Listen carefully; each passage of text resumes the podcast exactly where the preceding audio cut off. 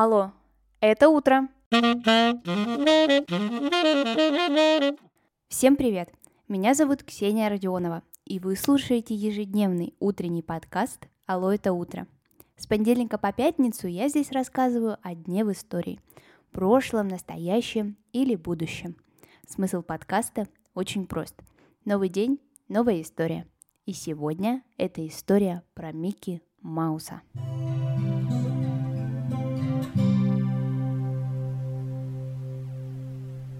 18 ноября свой день рождения отмечает самый известный в мире мышонок – Микки Маус.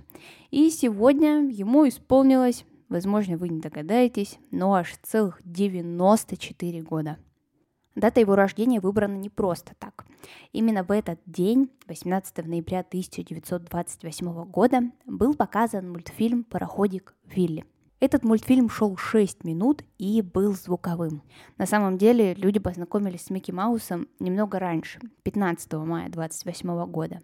Но тот мультфильм был немым, и было все-таки принято решение праздновать день рождения в ноябре. Думаю, что вы догадались, кто был создателем Микки Мауса. Конечно же, Уолт Дисней и его напарник Аб Айверкс. Уолт Дисней же аж 20 лет сам и озвучивал мышонка – Микки Маус – это не первый персонаж, который был придуман Айверксом и Диснеем. Существовал еще такой кролик Освальд. Но права на него товарищи-мультипликаторы потеряли, и нужно было придумать что-то новенькое. Так и появился мышонок. А удачливый кролик Освальд оказался его прообразом. Главных товарищей Микки Мауса вы, конечно же, все знаете. Это собака Плута, утка Дональд и мышка Минни. И из них троих первой появилась подружка Микки Мауса Минни. Самый первый мультфильм Микки и Минни я, конечно же, оставлю в своем телеграм-канале «Алло, это утро». Ссылка есть в описании. Кто, как не Микки Маус, смог стать самым первым мультипликационным персонажем, который получил свою звезду на Голливудской аллее славы – это произошло к его 50-летнему юбилею 18 ноября 1978 года. А в 1932 году Уолт Дисней даже получил за него Оскара.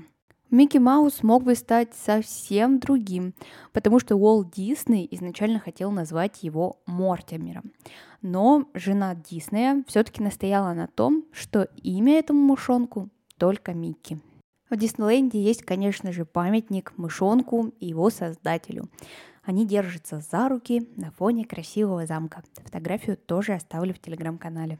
Микки Маус очень даже нравился, не поверите, но Иосифу Сталину в 1933 году в Москве прошла премьера диснеевских мультфильмов, и вождю настолько понравился мышонок, что он дал пинка развивать советский мультипликационный кинематограф.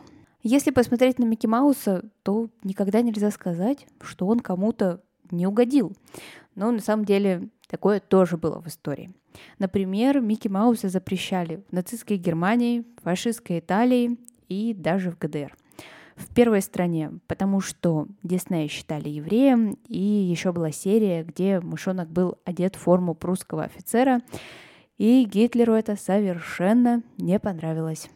Микки Маус, конечно, входит в список самых кассовых кинофраншиз. Но он не на первом месте. Его обогнали Винни-Пух, Hello Kitty и Покемон. А мышонок занял почетное четвертое место. Ну а на сегодня это все. Спасибо, что вы прослушали этот выпуск до конца. Обязательно оцените его и расскажите друзьям. Так больше людей узнают о подкасте «Алло, это утро». Услышимся совсем скоро.